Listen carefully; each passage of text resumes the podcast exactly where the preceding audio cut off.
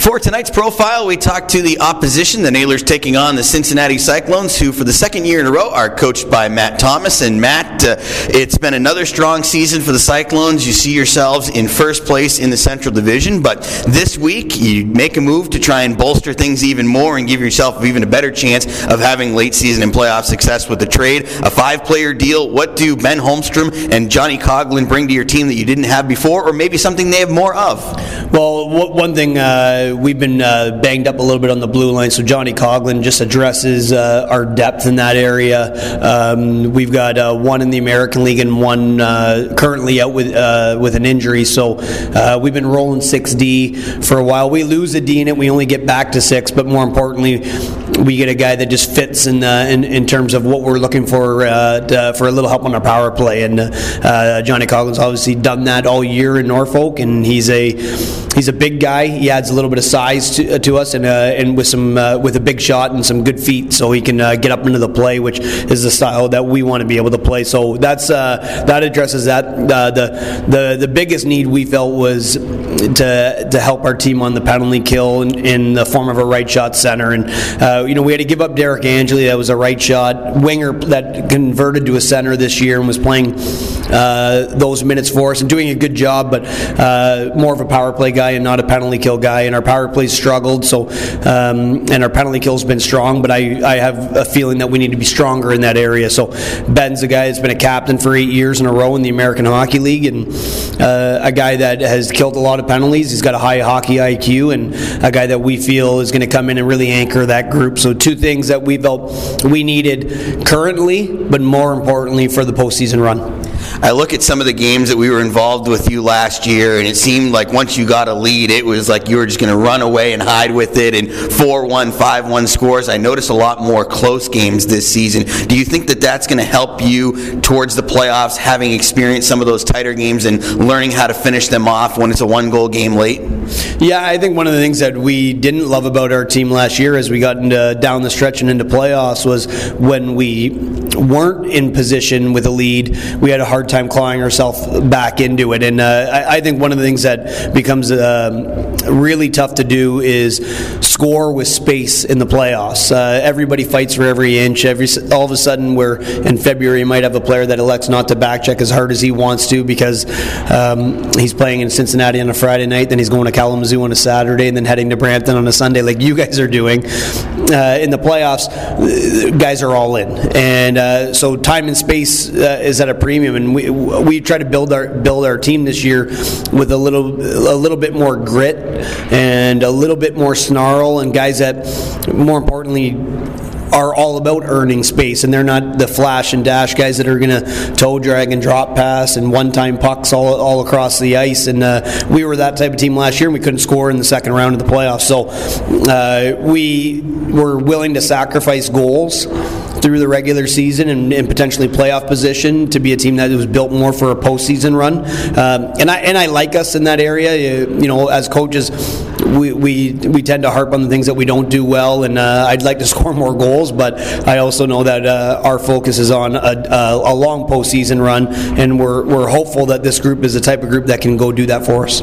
You obviously have your goals here, and like you mentioned, having a long se- long postseason run is very important. The affiliate also has its goals in developing players. Buffalo and Rochester is who you're with. How are you able to make that relationship work, and for both of you to achieve the same goals, where you want to win and they want to develop? Well, it's always tough, right? I think the uh, the one thing that uh, gets sacrificed with development sometimes is winning, and uh, with winning sometimes it's development that uh, gets sacrificed. And I think the one thing that uh, Buffalo and Rochester have a real good handle on is that both of those things can be done together, and players that win have a better attitude.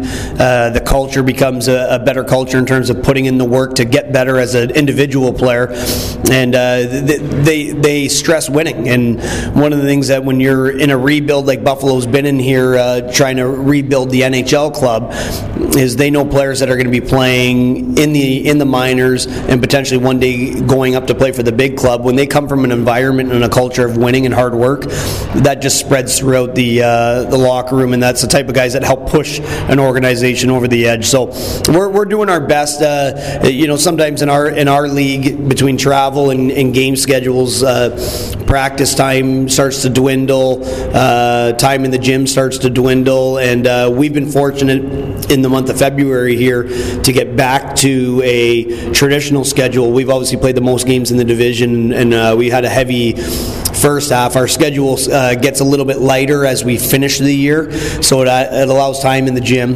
It allows a little bit more detail, and you can get into a little bit more X's and O's teaching in terms of detail in your uh, in your practice plan.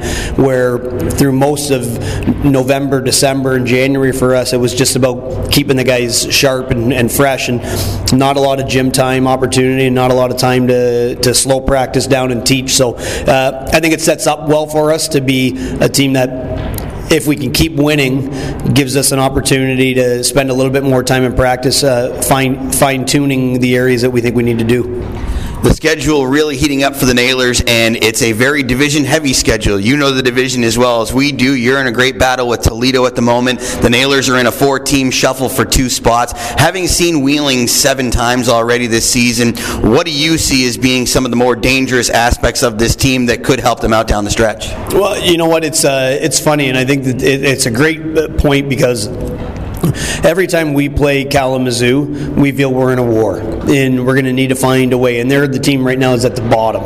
Um, I think Indy's a tr- tremendous team in a lot of areas. They're very tough to play against in terms of their speed. I think when you look at a team like Fort Wayne, they're big, they're heavy, and they've got a veteran presence with some guys that can really, you know, really change a game at any any moment.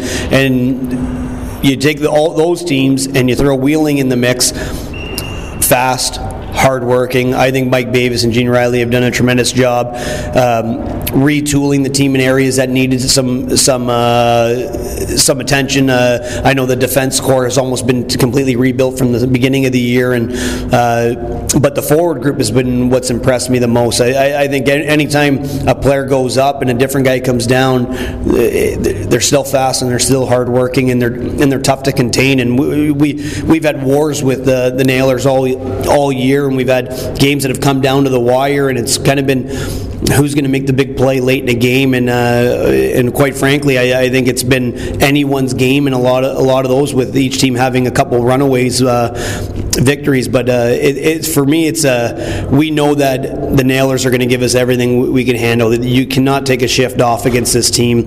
Uh, they're dangerous with, uh, with with their lineup and three lines that just roll out at you, and any one of them can score. And I think when you have that depth, it's something that each every team that when you're playing playing each other, you've got to be really, really mindful. There's no easy shift. And um, the, the, one thing about our division, there's no easy game, but you can break it down to there's just no easy battle. There's no battle that's a given uh, to win. You've got to go in all, all out in that. And I think you're seeing that from every team in our division right now. And it's why this division heavy schedule to close out is going to be really, really interesting and, and critical in terms of seeing who finishes where and uh, who's got the opportunity to, to play for a, uh, a Division Championship in April.